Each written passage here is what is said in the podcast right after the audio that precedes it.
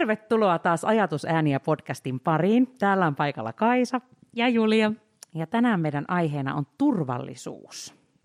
Onko sulla turvallinen tunne, Julia, turvallinen elämä? Huh, aika iso kysymys. Okei, okay, okay. ei, sulla, onko se ei, antaa olla, antaa olla. Tota, on mulla turvallinen elämä. Ja just nyt, miten mä ajattelen, että mistä mä tunnistan turvallisen kokemuksen, on se, että mulla on aika rauhallinen syke, mulla on aika niin kuin, hyvä olla tässä. Mä pystyn täysin keskittymään ainakin mielestäni hyvin sinuun ja tähän tilanteeseen. Mulla ei ole mitään tarvetta suojella itseäni. Ainakaan niin kuin kohtuuttomasti. tai siis tarkoitan, että mulla ei ole pelkoa siitä, että mä olisin fyysisesti tai psyykkisesti uhattuna. Mm. Mites sulla? Onko sulla turvallinen olo? On, kyllä mulla on. Ja hyvin pitkälle tuosta samasta ajatuksesta, että mä niin kuin en koe, että mun minuutta uhataan tällä hetkellä mitenkään. Ja, ja tota, niin, niin me ollaan sisällä ja täällä ei ole kauhean kylmä eikä kuuma. Ja niin kuin siis ihan nämä tämmöiset mm. perusajatukset ensin. Varmaan ehkä semmoisen perustavan turvallisuuden tunteen luo se tieto siitä, että, että mulla on niin kuin kaikki semmoiset perustarpeet tyydytettyjä ja ne myöskin ovat tulevaisuudessa tyydytettyjä. Että tavallaan mä ajattelen silleen, että jo se, että minkälaisessa maassa me eletään ja minkälaisessa arjessa mä elän, niin mahdollistaa mulle semmoisen yleisen turvallisuuden tunteen. Hmm. Mutta täytyy sanoa, että nyt on ollut viime viime aikoina niin aika paljon erilaisia painajaisia mulla, mikä on hyvin erikoista, koska yleensä en muista mitään unia, uniani. Ja nyt on ollut paljon sellaisia, niin Meillä on nyt pietty turvalukkoa, siis sitä ketjua siinä ulkoovessa ihan sen takia, niiden painejaisten mm. takia vaan. Vaikka mä en niin kuin oikeasti koe sitä fyysistä, mm. eh, jotenkin sitä uhkaa, että joku tulisi meidän kotiin, mm. mutta tämä tuli nyt heti tässä kärkeen mieleen. Joo. Ja mun täytyy heti, niin kuin vaikka mäkin erottelen ton fyysisen ja psyykkinen, niin mä ajattelen, että ne ei ole niin dualistisesti niin toisistaan eroteltuja, vaan että silloin kun me koetaan ää, henkistä uhkaa vaikka sitä, että me koemme, tai minä, miksi mä sanon me koemme. Siis Koska me koetaan aina kaikki yhdessä. Yhdessä, niinpä. ei vaan jatkava. Mut, et, jos mä koen, että mua ei vaikka hyväksytä ryhmässä, niin se myös heijastuu siihen, millä tavalla mä kannattelen itseäni, eli miten mä ilmaisen kehollisesti sitä mun turvallisuuden tai turvattomuuden kokemusta. Meidän mieli on meidän kehossa ja myös usein ne lukot, jotka on, jotka on tämmöisiä mielen, mielen lukkoja, niin näkyy myös siinä kehossa ja niitä voidaan lähteä myös käsittelemään ja avaamaan sen kehollisen aktivaation kautta. Ja nyt ehkä tähän vielä nopeana tämmöisenä tärppinä, niin polyvakaali teoria on kauhean kiinnostava juuri tässä yhdistää kehollisen lähestymisen mieleen ja just tähän sympaattinen, parasympaattinen hermoston aktivaatio ja just se, että useinhan se hyvin rentoutunut ja se kokemus turvallisesta tilasta, niin me ollaan, meillä on rauhallinen syke ja just me kyetään vuorovaikutukseen ja luovaan toimintaan ole yhteydessä muihin ihmisiin. Ja sitten taas se kova stressitila, se herättää tämän hermostollisen niin kuin pakene- tai taistelusuojelurefleksin, jossa, jossa me ollaan hyvin valppaita. Ja sitten se äärimmäinen kuormitus ja äärimmäinen stressi tarkoittaa sitä lamaannusta. Eli meidän keho yrittää suojella itseään sillä, että se laittaa ikään kuin koneet kiinni ja, ja totaalisen. Ja se usein on, onkin tämmöinen ehkä, niin kuin voidaan puhua jostain vaikka täydellistä uupumuksesta, niin silloinhan me ollaan kehollisesti myös niin kuin aivan totaalisen lamaantuneita. Kyllä. Ja toi ylipäänsä ottaen toi ajatus siitä niin kuin ryhmästä, minkä mainitsit, tai suhteessa toisiin ihmisiin, niin se on tosi kiinnostava myös sitä miettiä sitä, niin kuin niitä vuorovaikutuksen eri tasoja. Ja sitä, että jos se ensimmäinen taso on tavallaan vuorovaikutuksessa oman itsensä kanssa ja tunnenko mä olevani niin kuin itsessäni turvassa, mikä on niin kuin se mun ajattelu, minkälaisia asioita mä ajattelen, minkälaisessa tilassa mä oon kaikki tämä. Mutta sitten tavallaan se, että jos se vuorovaikutuksen seuraava taso on kahdenvälinen, eli nyt minun ja sinun välillä vaikka, että minkälainen meidän suhde on tässä hetkessä ja tänään ja kuinka se mahdollistaa sen psykologisen turvallisuuden ja ajatuksen siitä, että mun ei tarvitse suojella itseäni tai jotenkin peittää omaa itseäni niin, että sä et pääse sitä tökkimään, vaan sen sijaan tavallaan se viesti on se, että hei, mä en halua satuttaa sua tai että mä en ole uhka sulle. Ja kun se sama tulee myös sieltä toisesta suunnasta, niin silloin tavallaan me ollaan samalla sivulla siinä ajatuksellisesti, että meidän ei tarvitse pelätä toisiamme, vaan me voidaan olla yhdessä turvassa. Tai sitten se kolmas vuorovaikutuksen kolmas taso, missä tavallaan se ryhmä on suurempi kuin vain ne kaksi, eli se ei ole vain kahdenvälinen se, se tota niin, niin, vuorovaikutussuhde, vaan se on enemmän kolme tai viisi tai kymmenen tai sata ja niin päin pois, ja totta kai sekin vaikuttaa se ryhmän koko, mutta sitten siellä alkaa olla niitä sekä niin kuin tavallaan nähdään sitä ryhmäilmiötä semmoisena, että että mitä tässä ryhmässä tapahtuu ja mikä tämän ryhmän vaihe on niin sanotusti, jos miettii ihan tällainen niin kuin psykologisen tutkimuksen kannalta tai näin, mutta siellä on myös ne kahdenväliset suhteet ja ne ja pienempien ryhmien väliset suhteet, ja se on mun mielestä äärimmäisen kiinnostava alue ylipäänsä ottaen, että mitä ryhmissä tapahtuu ja että miten, miten niissä sitä turvallisuutta voidaan parantaa tai an, antaa siihen erilaisia välineitä tavallaan, ja jos miettii ryhmän ohjauksellisesta näkökulmasta, että kuinka se ryhmän ohjaaja ottaa ja voi ottaa huomioon sen, että miten sitä turvallisuutta voidaan siellä ryhmässä parantaa ja rakentaa. Joo, tosi hyvin kiteytetty tämä kokonaisuus, ja ehkä tähän huomiona nimenomaan se, että paitsi että siinä ryhmässäkin niin se läsnä oleva tilanne vaikuttaa, mutta tietysti myös meidän opitut käsitykset muista ihmisistä, maailmasta, siitä miten ihmiset toimivat maailmassa, ne sisäistetyt käsitykset itsestä, että miten me oletetaan muiden ihmisten suhtautuvan itseen, niin me, kannetaan, me tuodaan se kaikki siihen ryhmätilanteeseen. Puhumattakaan siitä, että jos on jotain traumataustaa, jos on käytetty väärin luottamusta, on kokenut turvattomuutta esimerkiksi lapsena, eli niitä omia rajoja on rikottu, niin, niin puhumattakaan, puhumattakaan sellaisesta, että me ei koskaan voida lähtökohtaisesti tietää ihmisen taustaa ja hänen kokemustaan, ja siksi onkin tärkeää opettaa myös siihen, että, että me tunnistetaan niitä omia rajoja, ja myös, että se ryhmä, jotta aidosti luodaan turvallisuutta ryhmässä, niin, niin se vapaaehtoisuus on hirveän merkittävä asia, siitä me ollaankin puhuttu, puhuttu paljon, mutta mut just se, että – pahimmin me rikotaan sitä turvallisuuden kokemusta, eli luodaan turvattomuutta, on sillä, että me pakotetaan ihmisiä toimimaan jollain tietyllä tavalla, jolloin he kokevat, että heille ei ole mahdollista vaikuttaa siinä tilanteessa. Niin, siellä se on minusta tosi kiinnostavaa, jos nyt suoraan tästä häntänä otan sinne koulun arkeen ja siihen, minkälaiset rakenteet vaikka nyt niin kuin meidän peruskoulussa on. Ja ajatus siitä, että kuinka pitkälle on mahdollista luoda vapaaehtoisuuteen perustuva toimintakulttuuri. Ja tavallaan se ajatus siitä, että, että lasten olisi myös mahdollista oppia nimenomaan niitä omia, tai tavallaan sitä sellaista omaa osallisuutta ja, ja tota, semmoista omaa val, niin kuin vallankäyttöä ja siihen liittyviä asioita. Tämä hyvin voimakkaasti minun näkökulmasta kietoutuu sinne ajatukseen statusilmaisusta ja siitä, minkälaista ihmisten välinen, to, niin kuin nimenomaan puhuit tästä niin kuin paljon tästä kehollisuudesta, niin se semmoinen, myös se semmoinen sanallisen viestinnän ulkopuolinen tapa olla, eli se kaikki muu viestintä, se mitä tapahtuu keholla, mitä tapahtuu ihmisten välisessä vaikkapa niin kuin tilan käytössä, kaikki tämmöinen, niin tavallaan vaikuttaa hyvin voimakkaasti siihen, rakentaa osittain sitä ihmisen käsitystä, koska hän koko aika tulkitsee sitä omaa mm. ympäristöään, yhdistettynä siihen omaan historiaan ja siihen kaikkeen, mitä hän on siihen tilanteeseen tuonut, niin kuin upeasti tota, niin sitä kerroit.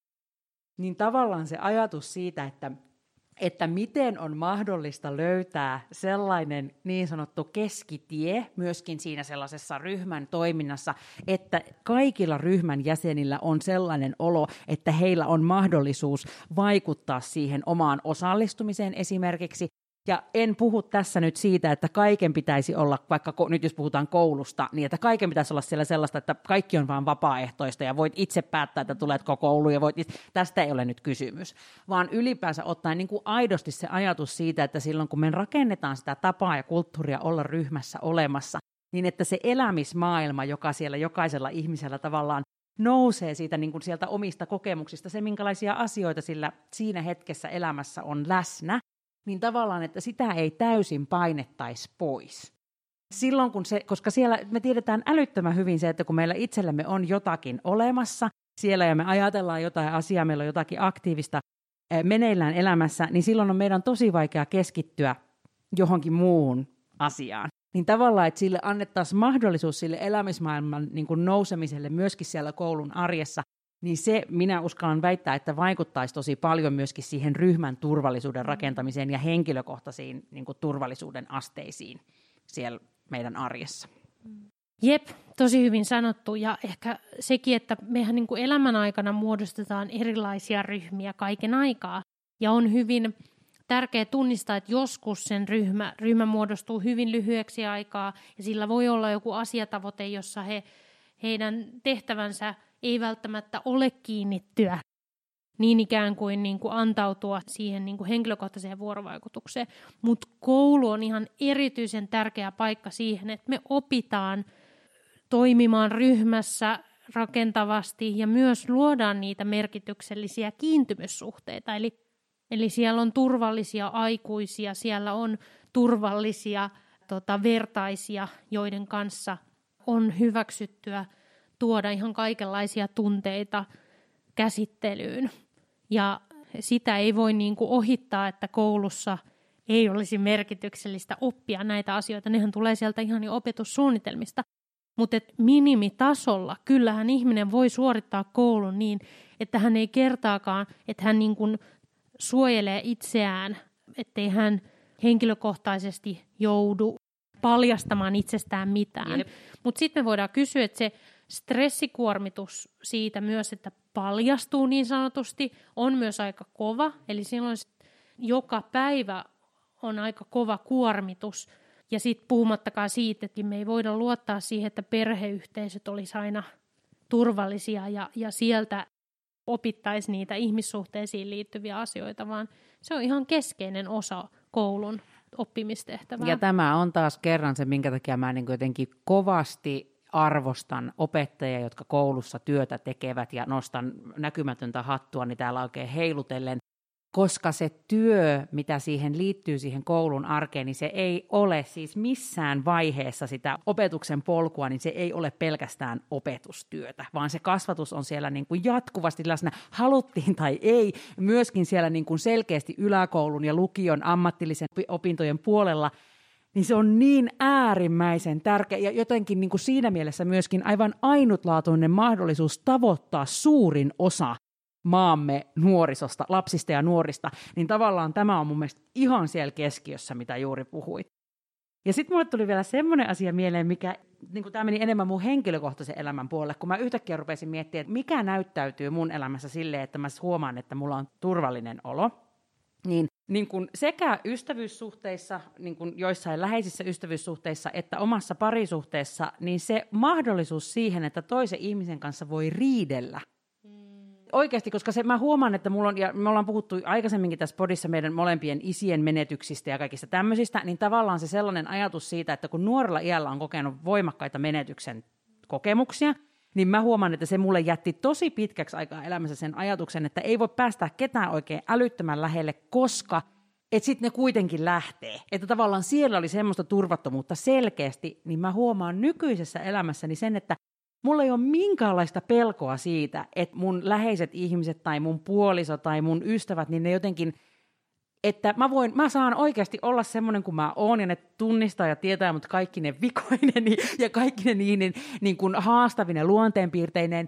Ja vaikka mulla olisi nyt vaikka, että sanotaan, että mä, me riidellään kotona, ja meillä on selkeästi niin kuin semmoinen tilanne, missä molemmat on suuttuneita, niin mulla ei ole yhtään ainutta sekuntia sellainen olo, että nyt toi tuosta lähtee johonkin. Tai se jotenkin niin kuin häviää mun elämästä. Ja se on mun mielestä tosi niin kuin suuri mittari mulle ainakin siinä, että mä koen niin kuin sen elämän yleisesti ottaen ja, ja ne ihmissuhteet, läheiset ihmissuhteet, mitä mulla on, niin hyvin turvallisiksi. Ja mä oon siitä tosi kiitollinen. Tuo oli tosi upealla tavalla kuvattu.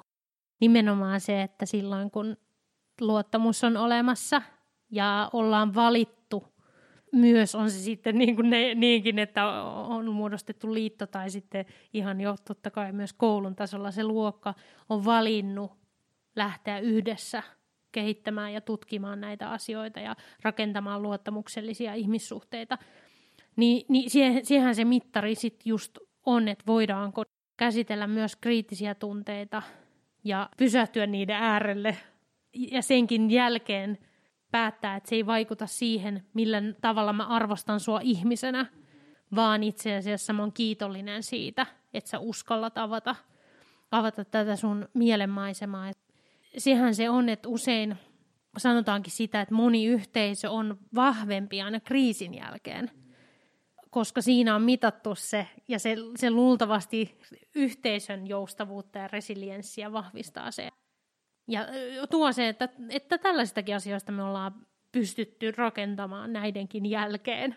Ja sitten just se, että, että vasta silloin, kun on, mä niin palaan vähän siihen turvallisuudenkin peruskäsitykseen, että vasta silloin, kun on luottamus siihen, että nimenomaan hyväksytään kaikki tunteet, niin silloin mahdollistuu luovuus, silloin mahdollistuu se il, aito ilo, iloitseminen muiden saavutuksista. Oppiminen. Oppiminen, just näin. Että tavallaan se on niin kuin absurdikin ajatus, että, että me voidaan ikään kuin yhteisössä toimii ilman, että me henkilökohtaisesti tunnetaan toisiamme ja että se, toi, että se oppiminen mahdollistuisi, me voitaisiin tehdä, tehdä asioita. Että no, me voidaan tehdä todella suorittavia töitä, mutta ei todellakaan mitään, mitään luovaa. Ja varsinkin, jos se on hyvin turvaton, niin silloinhan me lamaannutaan, että me ei pystytä ollenkaan toimimaan. Ja tässä on nyt selkeästi, niin kuin kuulen tämmöistä toistuvaa puhetta niistä tunteista ja se ajatus siitä, kuinka tärkeät ne tunnetaidot on taas myös suhteessa mm-hmm. tähän turvallisuuden kokemukseen. Niin ne on niin kuin mun mielestä niin selkeästi siellä keskiössä nyt, jos vielä siitä koulun arjesta vähän aikaa puhutaan, että tavallaan se vuorovaikutus ja tunnetaidot, se tapa niin kuin olla läsnä ja oppia sitä, että tavallaan se semmoinen psykologinen turvallisuus perustuu myös siihen, että mä saan olla myös vastoin niitä oletuksia, mitä minusta yleensä on. Mm kun me luodaan ihmisistä tietyn tyyppisiä kuvia, mielikuvia mielessämme ja leimataan niitä tietyn tyylisiksi, mikä on ymmärrettävää, koska me halutaan laittaa raamit ihmiselle ja, ja ymmärtää, kuka hän on ja tietää, lokeroida, että minkälaisia ketkäkin mm. on, niin tavallaan se ajatus siitä, että jos mä ajattelen sut tietyn tyylisenä ja sä, ja sä yleensä toteutat sitä mun ajatusta olemalla semmoinen kuin sä olet, niin joskus kun sä toimit sitä vastoin, ja se onkin niinku tavallaan yllättävät, että Aa, nythän olikin tämän tyyppinen, vaikka nyt saisit yleensä aina puhelias ja se, joka ensimmäisenä lähtee, että jee, mä teen tämän jutuja, että Julia on niin luova ja hän niin. Ja sitten jos sä joku kerta olisitkin niin, että, että sä et ookaan sitä, vaan sen täysin niin kuin toimisit eri tavalla ja ilmaisit itseään eri tavalla, niin silloin kun sulla on psykologisesti, ja meillä on psykologisesti turvallinen tila ja ryhmä, niin sulla on oikeus siihen. Mm. Mikä on mun mielestä myös tosi tärkeää tavallaan se, että se ihminen kokee semmoista turvallisuuden tasoa, että hänen ei tarvitse suoriutua tai jotenkin meet certain kind of expectations, mm. päästä niin kuin, Mulla ei ole tiettyjä raameja mun niin, sillä... olemisen tapaa. Joo, juuri Joo. niin. Näin. Joo, ja sitten tämä on mun mielestä, tästä tuli mieleen, mikä vähän tuli esille, mutta myös se, sit kun me puhutaan siinä ryhmässä olemisesta, niin se ei riitä, että mulla on siellä yksi tyyppi, jonka kanssa mä koen olevani turvassa. Sitten mä tekisin aina sen kanssa jotain parityöskentelyä. Edelleenkin se, että se meidän viestintä ja vuorovaikutus ei ole pelkkää tätä sanallista, vaan kun me ollaan jossain tilassa, niin kehojen viestintä limittyy toisiinsa. Me vaikutetaan jo olemalla samassa tilassa. Ja puhumattakaan tietenkään ihan kaikki fyysiset rakenteetkin siinä tilassa vaikuttaa, ja puhuit tästä statusilmaisusta, niin millä tavalla me asettu, asettaudutaan siihen, että millä tavalla me osoitetaan sitä valtaa muihin ihmisiin. Se on niin mikro-makro-tasolla, että me ei tiedosteta niitä asioita, vaan ne on olemassa, jos meillä on ryhmä, kaikki vaikuttaa kaikkeen. Niin sitten pakko päästä tutustumaan kaikkiin ihmisiin siellä että sen yhteistyön täytyy toimia ristiin, että jos me nähtäisiin tilan, niin, niin jokaisesta ihmisestä lähtee säie jokaiseen toiseen ihmiseen. Sitten sekin, että kuinka aidosti me päästään käsiksi myös niihin, että on niitä ajatuksia, että, että ryhmässä on yksi ihminen, josta kukaan ei pidä. Ajatuksia siitä, että no jos me nyt tätä ei oteta huomioon, niin sitten tämä toimii tosi hyvin. Tai mä pystyn ignoraamaan tämän osa-alueen että, että olisi joku ikään kuin yksi syntipukki siellä, jolle me voitaisiin kaataa se kaikki vika ja paha olo. Me voidaan vaan miettiä, että miltä siitä yhdestä tuntuu, kun selän takana kaikilla on joku yksimielinen ajatus siitä, ja vaikka sitä ei sanottaisi ääneen, niin kaikki ne ajatukset, ne on väistämättä koko ajan siinä tilassa läsnä. Tämä on tosi kiinnostavaa nyt, jos miettii niin kuin ryhmä, Bionin ryhmäilmiö esimerkiksi mm. sitä kautta niin kuin se nimenomaan tämä syntipukki-ajatus ja se, että se useimmiten, jos miettii tämmöisen niin kuin tässä on tietenkin puhuit jo aikaisemmin siitä, että mikä on ryhmän tarkoitus ja minkälaisia tavoitteita ryhmällä on, mutta jos miettii niitä eri vaiheita, niin useimmiten jossain vaiheessa mennään tämän syntipukkivaiheen läpi. Ja, ja toivottavasti myöskin osittain siitä yli, ja se tietysti myöskin niin kuin on semmoinen kohta, missä mietitään, että voiko tämä ryhmä jatkaa, ja miten se voi jatkaa, ja millä tavalla, niin kuin mikä on se seuraava vaihe. Mutta se on mun mielestä niin käsittämättömän kiinnostavaa niin kuin ne ilmiöt ylipäänsä ottaen tässä taustalla, ja se, miten niitä on tutkittu. Mutta tämä, mitä juuri sanoit, niin kyllä olen ihan samoilla, samoilla linjoilla siitä, että se Tästä nyt, tämä on niin semmoinen niin, niin monta kertaa koulussa kuultu, että kaikista ei tarvitse tykätä, mutta kaikkien kanssa pitää tulla toimeen.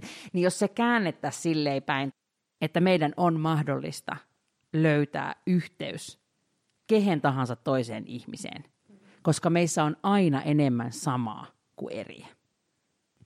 Tämä oli niin upeasti sanottu, että päätetään näihin sanoihin tämä jakso. Kiitos kun kuuntelit. Kiitos paljon kuuntelemisesta.